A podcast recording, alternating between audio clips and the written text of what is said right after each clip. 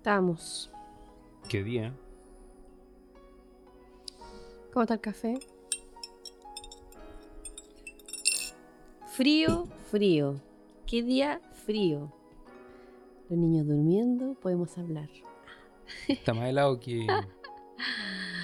que abrazo de músico. Oh, es un palo para los músicos. Está más helado que el pasillo de los yogur. Está más helado que, que fierro de columpio. Está más helado que Santiago de Chile. Ah. Aquí, una vez más. Oye, al fin se quedaron dormidos estos cabros chicos, ¿no? Sí. Un saludo para mis niños cuando escuchen esto. Un saludo para ellos. Esperamos. eh, Gracias por este día. Mayoría de edad pronto y puedan sentarse a escuchar estos podcasts. ¿Cómo se llama esto, Marín? Esto se llama podcast. Ahora nos preguntaban, nos preguntaban qué era un podcast. Por ahí, personas de la iglesia. Tú les contestaste, "Oh, es como un programa radial. Pero no un programa radial. O sea, es una grabación, pero para, para- para explicar a una persona de otra generación, Sí. podríamos decir, otros tiempos. Sí, está bien. Siempre es como un sentimiento de culpa de ser de otra generación. ¿eh? Mm, Tú no, no escoges cuando naces, como No, po, naces, ¿no? no. De hecho, ya hay muchas cosas que yo, en relación a la generación de los niños, yo no entiendo. Estoy totalmente atrás. Muchas cosas, yo diría que no entiendes nada. Casi. Yo no entiendo nada. Yo veo a los adolescentes, cómo hablan, cómo se comunican, las redes sociales que tienen. De hecho, Sí. nosotros llegamos hasta conocer TikTok. Pero no, eso ya está atrás. eso está atrás. Eso está atrás. Totalmente. Sería el Facebook Ese- de la no, generación. el, el TikTok es para la para los treintones, treintones y treintonas treintones. aburridos. Sí. ¿Ya en qué estarán los cabros? No tengo idea. ¿En qué estarán nuestros hijos cuando El otro escuchen día esto? vi, vi eso. Treintones en- de TikTok. Vi un reportaje, estaba bueno. Está lleno de treintones. en TikTok. Yo me resisto a hacer un TikTok. A mí no me cae en el celular. Esa es la verdad. Pero hay ideas muy buenas. Hay desafíos muy entretenidos. No, yo no, no, no lo entiendo. Voy a ir a tratar de. La otra vez una hermana de la iglesia me mostró un par de, de desafíos ahí. Está entretenido. Bien. Hablemos un poco a, a quien nos escucha, si hay alguien por ahí escuchando. ¿De qué se trata esto? ¿Qué, qué, qué, qué- qué se viene aquí? Esta, bueno, es nuestra primera sesión, nuestro primer En podcast. nuestro primer podcast. Estamos aprendiendo con ustedes. Sí. Aprendo contigo. ¿Oremos? Amén. No hayamos cómo partir. De hecho, fue como que pusimos rec Hablemos nomás. y lo primero que, que, que salió fue como. Ok, ¿oremos? Es típica esa, ¿eh? Orar en cosas como cuando uno no sabe qué hacer. Orar. ¿En serio? Sí, pasa mucho. Pasa mucho en la iglesia. Cuando yo no sé qué hacer, me agarro la cabeza. O sea, en realidad creo que un muy buen consejo, por ahí lo escuché. Alguien que dijo, cuando no sepas qué hacer, ora. Pero no lo decía en el sentido de, de que para rellenar, sino que cuando ya se te escapa de la mano, Mm. de las manos algo, no sabes qué hacer realmente, ora. Y creo que es un excelente consejo. Sí, es verdad. El tema es que lo ocupamos para rellenar. Así como, eh, ya, eh, oremos. Es el aspecto chanta de, de nuestra humanidad y la oración. Vamos a hacer un discipulado. El aspecto chanta y la humanidad y la oración. Dígame, ¿cuándo lo usa? Cuando quiere que pase el tiempo. Qué atroz. Sean todos y todas Somos los bienvenidos peores. Y bienvenidas a... Somos los peores. No, no se llama así, borren eso. Son las cosas que se me ocurren en el momento. El Oye, título de esto debería ser Somos los peores. Ahí tengo un buen nombre para el podcast. Sí, ¿eh? Somos los peores, en realidad es lo que es. Somos lo que somos. Ya, así que no nos pueden pelar porque ya dijimos que somos los peores. Sean todos bienvenidos y bienvenidas a Disculpen la hora.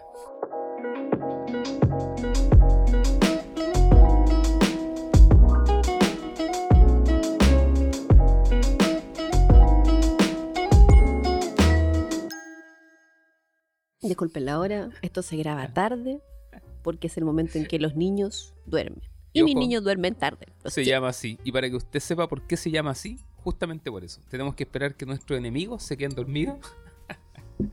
Los pollos, son bacanos. Nuestros hijos, amados. A ellos les Pero gusta conversar hasta tarde, así que bueno. Sí, sí, sí, sí. Y la verdad que, bueno, dedicamos ese tiempo en la noche a escuchar todas sus dudas e inquietudes y Y deseos. decirles, acuéstate, mija".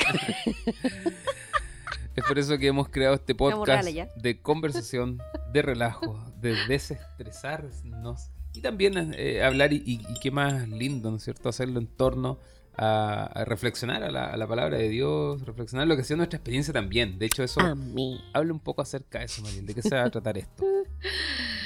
Bueno, la verdad cuando dijimos cuáles son las temáticas a tocar, nos resistimos un poco a, a solamente entregar un- una reflexión como la que ustedes ven en las prédicas, sino también a abrir un poco nuestra historia, nuestros corazones, nuestras inquietudes, nuestros miedos, nuestros temores, nuestras confesiones. Y si sale de acá, vamos a estar presos. en el fondo queremos, a través de, de lo largo de estas sesiones, por eso le invitamos a ella que, que vayan siguiendo cada sesión que, que vayamos publicando, contando también acerca de nuestra experiencia, nuestro... No, no, no quiero decir experiencia porque suena como, bueno, tengo muchas cosas que enseñar, sino que desnudarnos, yo creo. bueno, pero experiencia hay, si tampoco... Sí, desnudar nuestra ¿Qué le voy a realidad y, y- y qué, qué sucedió a lo largo de nuestra historia desde ser unos eh, jovencitos que, que nos Uf. conocemos ¿Estás seguro? ya 20 años. 20 ¿Estás seguro de que quieres entrar ahí? a eh, 21 años juntos que llevamos. A, a lo que hoy día, bueno, estamos haciendo. y Toda ser, una vida. ser pastores, pastorear una iglesia, en fin. Vamos a ir a lo largo de estas sesiones eh, 21 compartiendo, desnudando nuestra experiencia. Cosas vergonzosas y otras más vergonzosas aún. Se prohíbe la funa. Se prohíbe la funa. De hecho, esto va a estar con derechos reservados. ¿ah? Si usted replica esto a través de cualquier medio, nosotros lo vamos a denunciar. Nah. Sí, yo lo voy a denunciar, lo voy a buscar, los voy a funar y los voy a denunciar. A tu mamá, a tu papá. Qué buena serie, ¿eh? Narcos, muy buena. Es que me dijeron tanto que la escuche, y- o sea, que la vea y no, no nunca enganché. ¿Con Narcos? Sí. Con la primera temporada si sí. intentamos verla un día. Pero la primera la vimos entera. La segunda temporada no engancha. No, no. Intentamos verla una vez y no nos gustó. Mm, Tenía mucho sexo. mucha droga. tu mamá, tu papá. Mucho asesinato. Pero después la entera. Bien. Mariel, remontémonos a nuestros comienzos. Ya eh, tomemos el curso al hilo de esto. Desde ya le mando un saludo a mi mamá y le pido perdón. A mi papá también. Perdón a mi papá. Ah, No, mi papá yo creo que no mi papá era el peor. Se van a sorprender de cosas que aquí van a oír. Pero remontémonos a esa época linda, ¿no es cierto? El comienzo. El comienzo. De hecho, así se va a llamar esta sesión número uno. El comienzo. Mm. Vamos, ¿cómo parte todo esto? Háblanos de ti, Mariel. Tu historia. ¿Cómo naciste? Pero ¿estás seguro, Felipe? ¿Estás seguro que querías hacer esto? Por supuesto. Yo sé que tus comienzos se remontan a la playa. Mm. Sí. ¿Por qué Un fuiste ahí? Poco más adelante. Sí. Yo sé que fue por ahí en San Sebastián. nueve 2 meses de- después, 2 Mariel, de por favor. ¿De cuándo naciste? ¿De cuándo naciste? Ah, ya. De ahí en adelante. No de la playa cuando mis papás me contaron que sucedió el milagro de la concepción. Un poco tu contexto. Un poco tu contexto.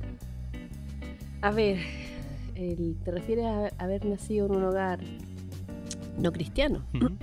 O sea, no cristiano, no protestante, no evangélico. Sí, raro. menos. ¿Cómo, ¿Cómo definir eso? Porque, bueno, tus papás, o sea, eh, los conozco, mis suegritos.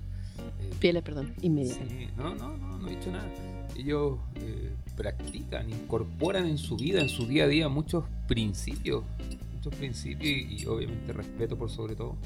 Pero ellos son súper espirituales, son personas muy espirituales. Uf, Son, son el espíritu son mismo. buscadores, son buscadores. Sí, sí. De hecho, algo que me, que me impactó mucho cuando llegué a la iglesia fue entender de que en mi casa era más espiritual que mucha gente Sí, que conocí después, que ya conocía al Señor y todo. Y sí, es, es distinto, es diferente.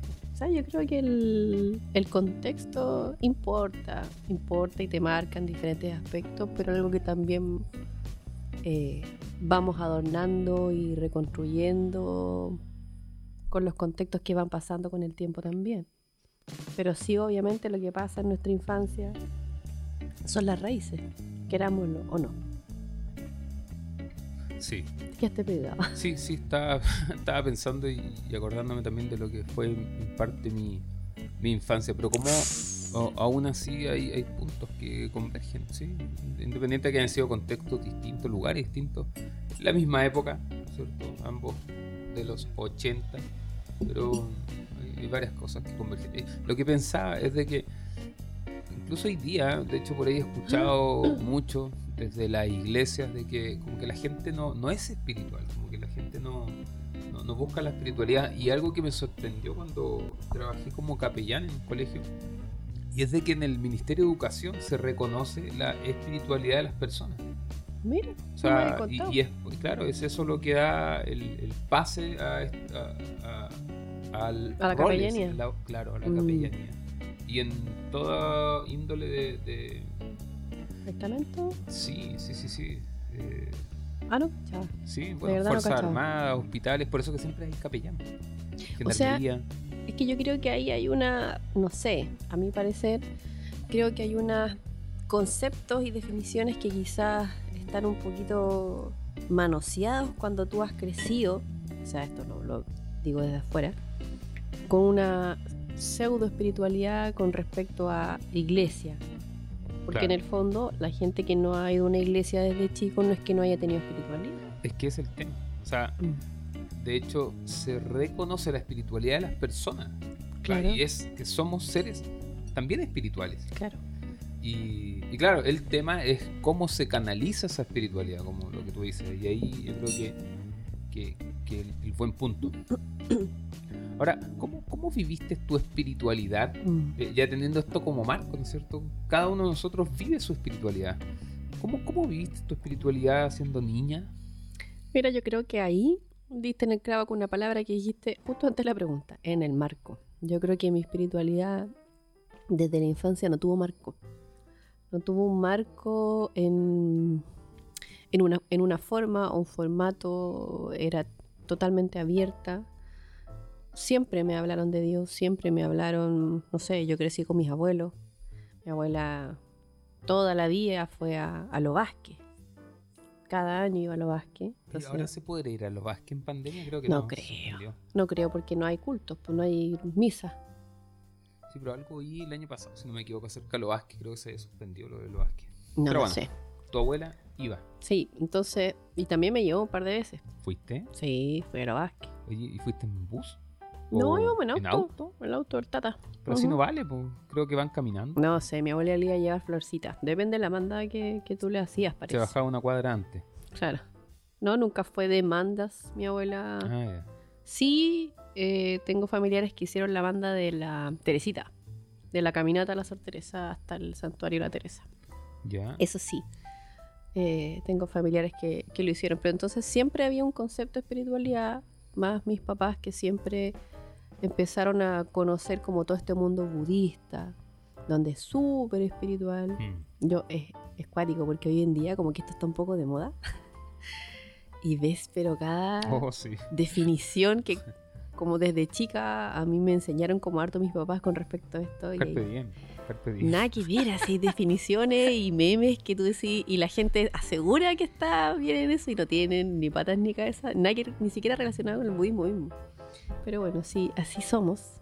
Agarramos las cosas que, que tienen onda nomás, pero poco estudiamos de lo que creemos. Y, pero mi espiritualidad fue muy libre.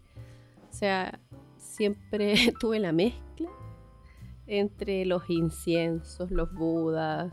Tenía hasta una foto del Papa. ¿Al lado de Buda? ¿O con el Sí, cuerpo de no, Buda? al lado de Buda, era una foto chiquitita. Y mi abuela me regalaba, mi otra abuela, que ella sí era muy ¿Y la católica. foto de Jesús no la tenía? No, tenía un crucifijo. Tenía un crucifijo. Yo no tenía fotos de Jesús. Como que siempre se me dijo que era malo. ¿Que era malo que Jesús? No, no, no. eh, tener imágenes. Imágenes. Claro, por el tema de los mandamientos. Entonces, como que siempre Ah, quise claro. acuñar una imagen de Jesús porque no me, lo, no me lo imaginaba. Y veía la película y, y sabía, como que sabía que no era él, que no podía tampoco asimilarlo con él. Yo he visto personas que se han tatuado la cara del actor. ¿Cómo se llama el actor? Ah, sí, pues. Brigio es actor, porque después salió en películas de otro tipo de procedencia. Nueve semanas y media. Claro, qué perturbado ver a Jesús así, mal, tú llorando con él, y después lo veis pasándola bien en otra onda, como brígido. De hecho, hay unas fotos del, del actor en el rodaje que sale tomándose un whisky, fumando un cigarro. O esa es la de. No, esa es la de. Mel Gibson. Ah, no sé, La no la pasión. he visto. Pero es que son actores, pues sí. Pero es cuático porque en la mente de un niño, eh, que primero se desarrolla el pensamiento místico, se llama, según la filosofía, necesitan imágenes. Necesitan... Robert Powell se llama el actor. Robert Powell. Robert Powell. Grande Robert Powell. Igual que la Virgen elenco. María, la Olivia Hussey. Oye, ahora está para Matusalena. ¿eh? Está- Claro. La actriz Olivia Hussey también aparece en la película Romeo y Julieta, que es contemporánea a la Jesús de Nazaret, y que la embarrada porque mi mamá me contaba esto. Porque también salen desnudos con Romeo, la Virgen María. po. Wow.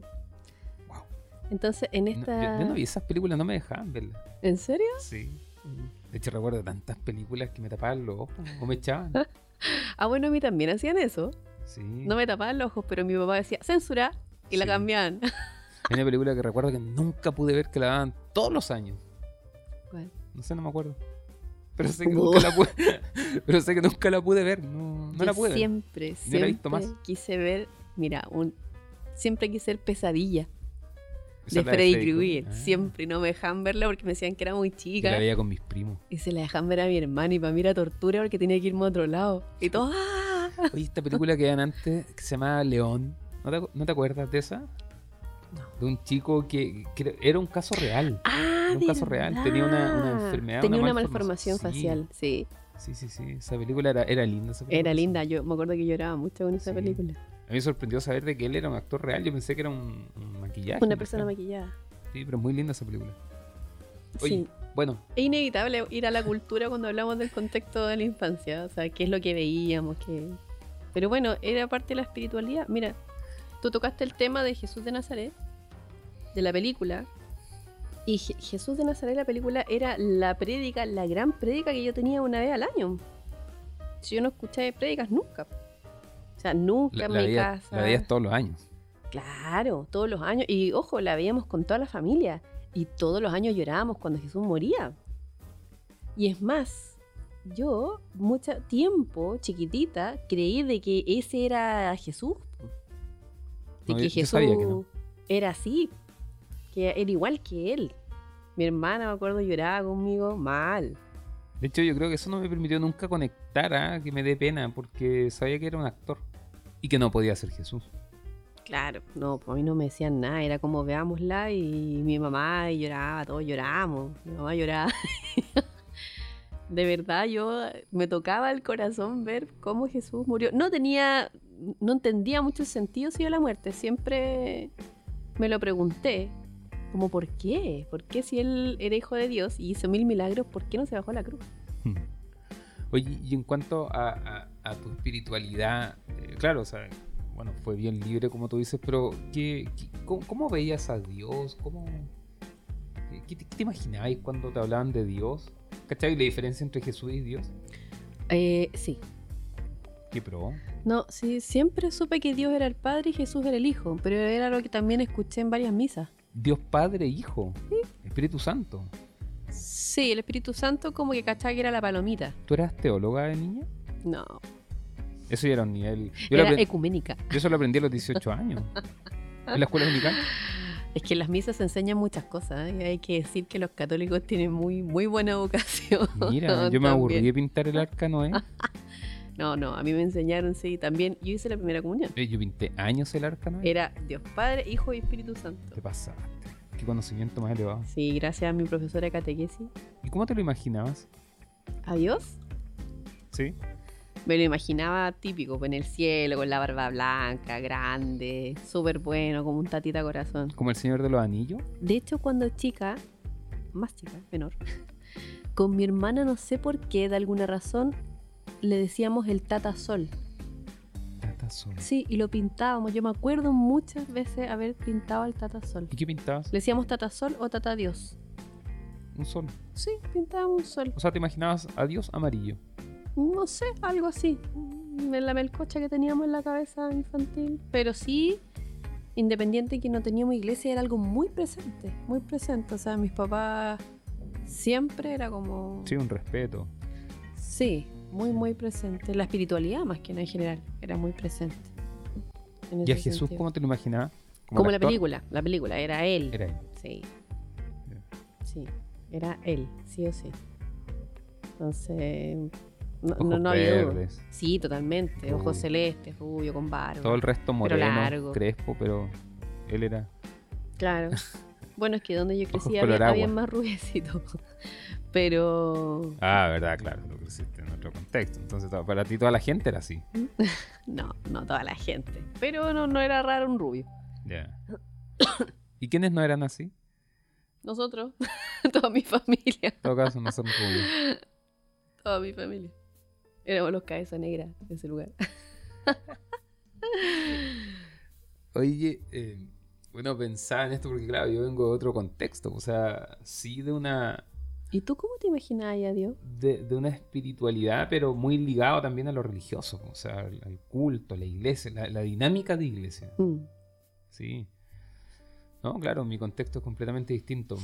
O sea, yo viví, crecí bajo ese, ese sistema, no lo digo de manera despectiva, sino que el sistema eclesial. O sea, todos mis recuerdos de la infancia, los fines de semana, y no solamente el fin de semana, en torno a, a la iglesia. mm, a la sí. iglesia. Tus papás siempre sirvieron. Sí, sí, hasta, hasta hoy. Y se vivía la comunidad de una manera distinta también. O sea, lo que hoy día- y quizá eso es una de las cosas que a mí me cuesta y me choca. eh, y es de que, claro, nosotros vivíamos la comunidad, no es de que vivíamos todos en una misma casa, en un mismo lugar, pero Mm, incluso las celebraciones, ¿sí? se celebraban cosas y todo en la iglesia. Y, ahí tenía a mis amigos y, y todo un mundo. O sea, era, era todo un, un tema que para mí fue maravilloso. O sea, era mi mundo y, y ves que lo recuerdo, lo amo. De hecho, hasta el día de hoy, mi- mis amigos más grandes y hermosos amigos son, son amigos de la infancia, contexto de iglesia mm. contexto iglesia.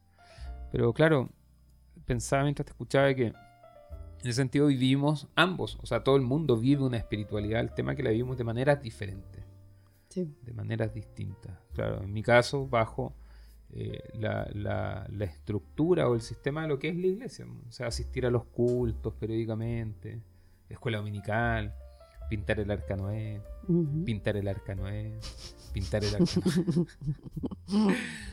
Nunca me hicieron pintarla a tamaño real. Yo creo que ese hubiese sido un buen desafío. ¿Te imagináis? Qué loco. Con rodillos, po. No, no, pero a la época, sí, sin rodillo. ¿Cuándo se habrá inventado el rodillo?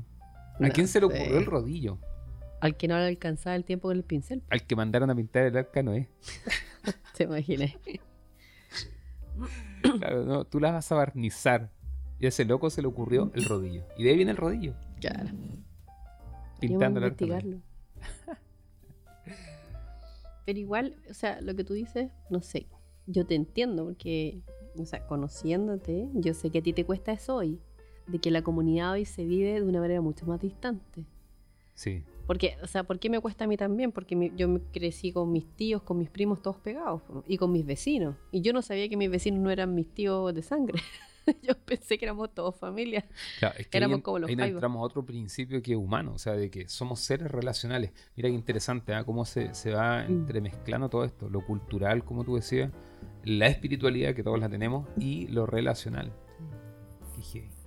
Porque todos vivimos eso, todos experimentamos eso. Sí, Yo creo que sería muy difícil, o sea, ha sido difícil ya la pandemia en, en cómo nos hemos distanciado de las relaciones, porque inevitablemente nos hemos distanciado. Pero llega un momento en que, en que también te cuestionáis cómo era el mundo antes. Las personas tomaban once juntas, compartían todo. Ahora todo el mundo no tiene, no tiene tiempo. Esa dinámica que se vive en provincia. Que, que aún queda algo de eso. Algo queda. tema de, no sé, se acaba el trabajo y luego visita, puedes visitar a alguien. Sí, Santiago es muy loco. De hecho, la, la praxis pastoral es distinta también. Es como era antes. El pastor visitaba. A mí me gusta eso. Yo- Sí. eh, Es difícil. Bueno, a ti también. A nosotros nos cuesta separar el tema de, la, de las dinámicas de, de familia. ¿Tú crees que se pueda volver en algún sentido alguna vez a, a- a vivir la vida de esa manera? Yo creo que por necesidad en algún momento el ser humano va a volver igual. Tenemos la tendencia a volver al pasado, ¿no es cierto? Mm. Sí, porque es demasiado lo que la misma tecnología nos distancia. Nos quedamos tranquilos con un WhatsApp. Es como un grito desesperado de humanidad dentro nuestro. Esa necesidad. Mm. Porque claro, hoy en día estamos más conectados a las redes sociales, Zoom y tantas cosas, pero hay cosas que no se viven. po. O sea, una, una mirada, por ejemplo. Es difícil conectar con eso tan, tan enriquecedor en un diálogo, en una conversación, Sí. como la mirada, conectar con la mirada. O el tema de que se reemplaza el, el WhatsApp, se reemplazó la llamada telefónica, que antes era mucho más cara, es verdad. Ja. Pero hablar por teléfono era como la era como el hobby que, que se tenía en la casa. Sí o sí hay que llamar a alguien, era divertido. Mira qué increíble lo que tú dices, claro, de acuerdo al contexto histórico en este caso, eh, o cultural o social. Claro, una llamada, una llamada de teléfono era considerada, era como, oye, Sí. o sea, te te están llamando. Y tiene que ver también con eso, o sea, como la importancia, ¿por qué? Por el costo que tenía, Mm. Por el costo que tenía. Pero hoy en día una llamada, te llaman y uno simplemente cuelga o, o- o no, no pesca una llamada. No, y pobre que no mí. igual tiene un grado como de importancia. Creo que se arrastra un poco eso, ¿ah? Igual es tomarse un tiempo. Sí, de hecho me ha pasado mucho y, y empezamos aquí a tirar palitos. como pastor me pasa. Es que no, es que usted pastor no me llamó. Oye, pero te escribí, loco, te escribí. No, es que no me llamó.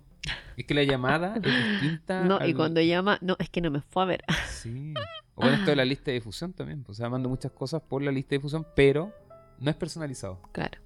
Entonces, no, tómate si el no tiempo de personalizar para cada Eso, uno. sí, Sí, sí, o sí. O si no, vete al Si no es para mí, no lo pesco. Y es más, debo decirlo, de la lista de difusión que tengo, yo creo que el 98% al parecer me tienen bloqueado o como spam. Eres un spam.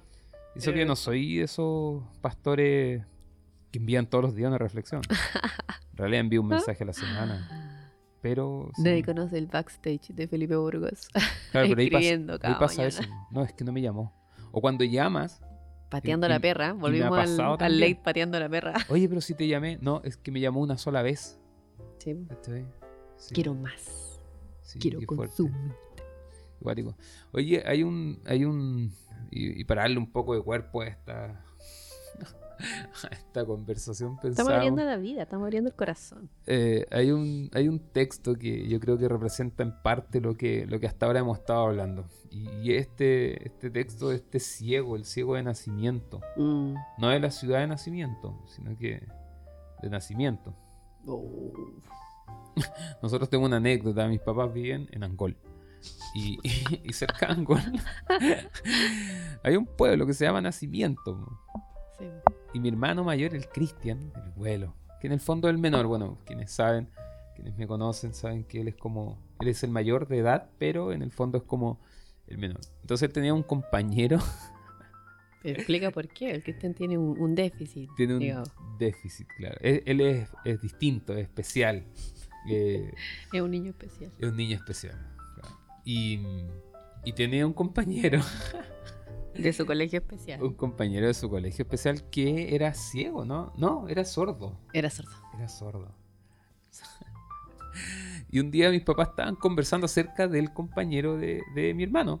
Entonces dicen, sí, y este niño al, al parecer es ciego de nacimiento.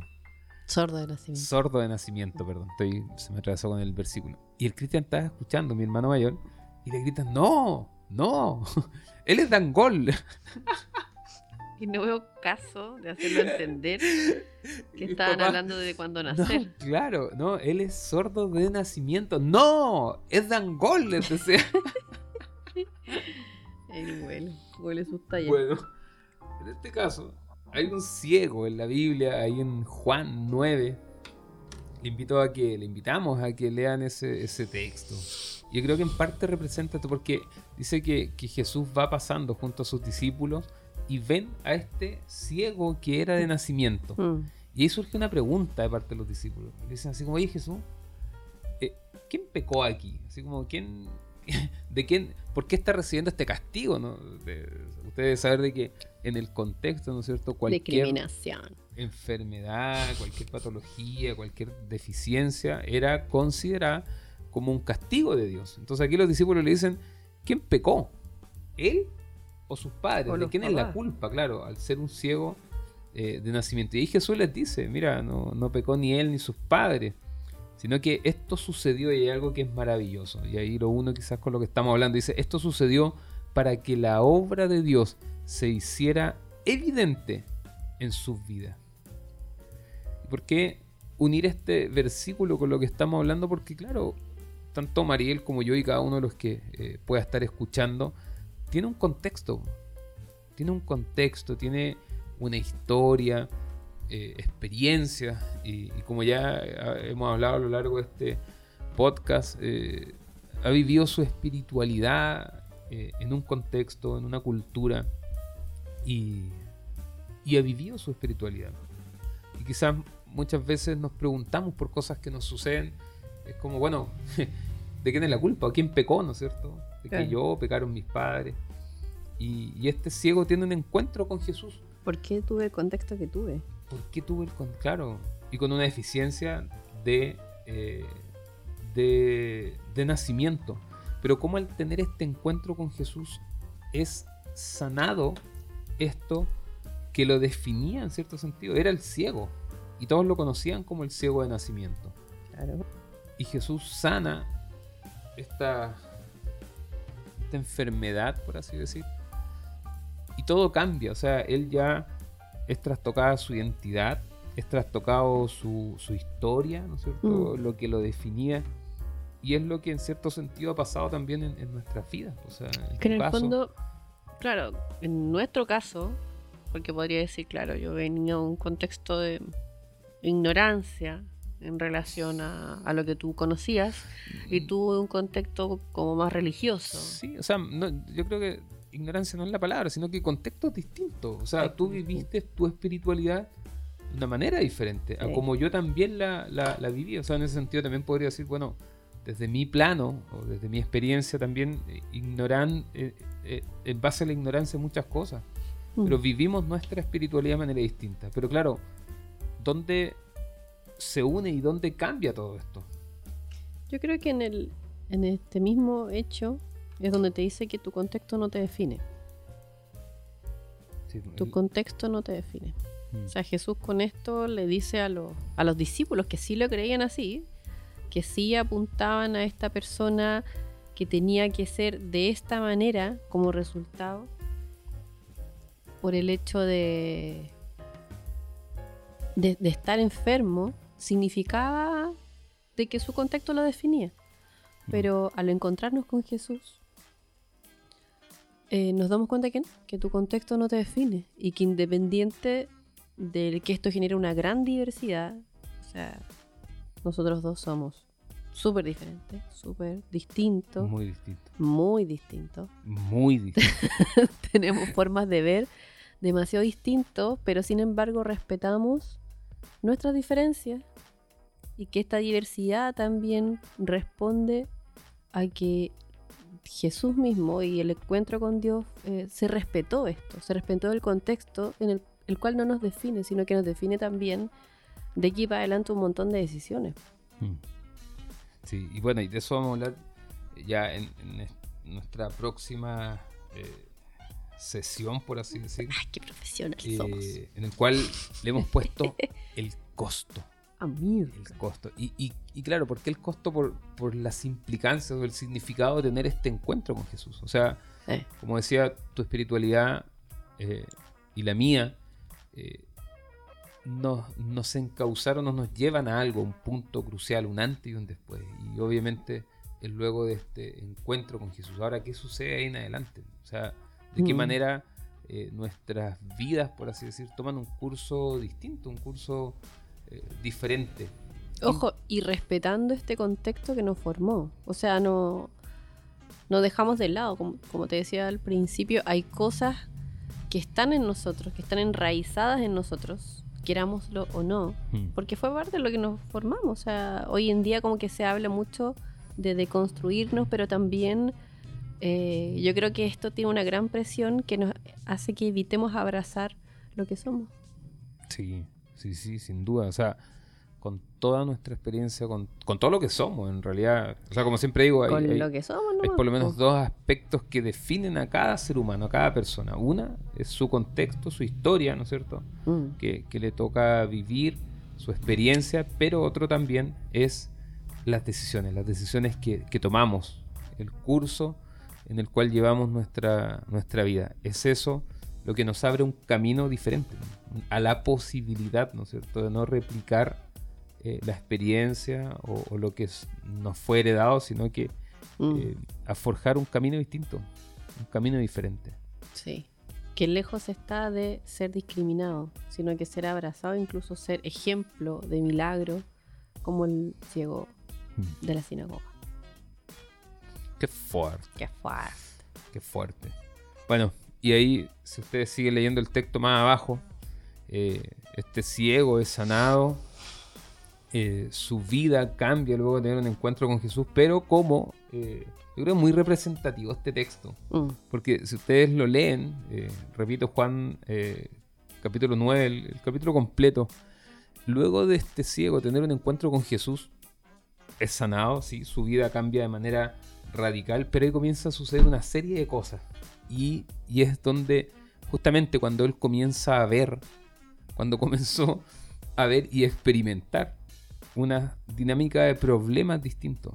Aparece ahí su familia, aparece la clase religiosa de la época, y bueno, se desarrolla ahí un pequeño conflicto o juicio, por así decirlo, en el cual él llega a un punto que dice, mira, sí, realmente el que me sanó eh, era profeta, no era profeta, era pecador, no era pecador, la verdad que no tengo idea. Lo único que sé, que yo antes era ciego y ahora veo.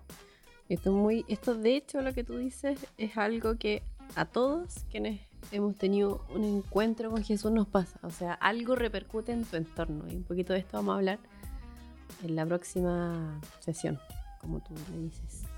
Porque en el fondo se genera un terremotito. Un Sí, terremoto, menso terremoto en el alrededor, todo el mundo, oye, pero ¿cómo? ¿verdad?